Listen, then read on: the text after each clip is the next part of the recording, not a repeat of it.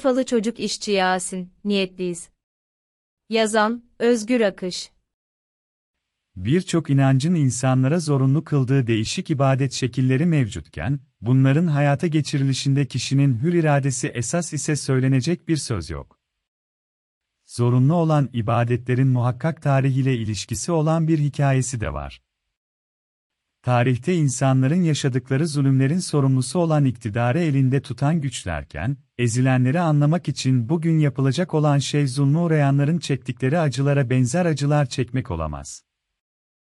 İslamiyet'te oruç ibadetinin belli bir yaştan sonra sağlık ile ilişkili bir problem yok ise zorunlu olmasının temelinde yoksulların açlık ile çektiklerinin anlaşılmasının yanında yoksullara fitre adı altında maddi destek sağlanması gibi sorumluluklar var.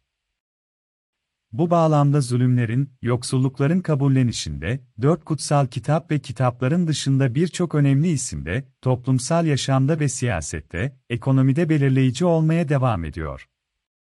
Şimdi asıl konumuza geleyim. Geçen pazar günü sokakta karşılaşıp sohbet etme şansı bulduğum mendil satan çocuk işçilerden birisi olan Yasin ile yetişkin birisiyle ilk tanıştığımda bazı sorular yönelttik. Okula gidip gitmediğini sorduğumda, evet gidiyorum yanıtını aldım.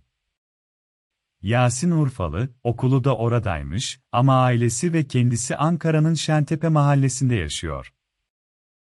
Annesi ile babası da kağıt toplayıcılığı yapıyormuş. Doğduğu yerden göç etmek zorunda kalınca geride okulu da kalmış. Urfa'ya dönünce giderim abi diyor. 8 yaşında kendisi. Suriyelileri ve diğer mültecileri geri gönderecek olan siyasi partiler Yasin'i de Urfa'ya gönderebilecek mi? Yasin ile sohbet ederken Seyit Ahmet geldi. Ahmet'e Yasin kardeşin mi diye sordum, kuzenlermiş. Ahmet devam etti, kardeş sayılırız abi. Yoksulluk okul arkadaşı yapacakken iş arkadaşı yapmıştı iki kuzeni. Urfa peygamberler şehri olarak bilinir.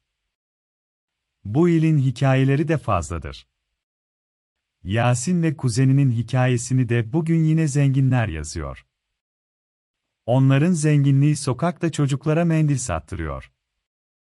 TÜİK'in verilerine göre, 2021 yılında Urfa'dan başka şehirlere göç eden kişi sayısı 66.987 olmuş. Ülke içerisinde göçün en önemli nedeni işsizlik ve yoksulluktur. Yasin bir şey daha sordu, niyetli misin abi? Niyetliyiz, kararlıyız Yasin. Yoksulluğu ve zulmü bitireceğiz. Göç zorunlu olmayacak. Yoksulluğumuzun resmini çekemeyecek, hikayelerini anlatamayacaklar.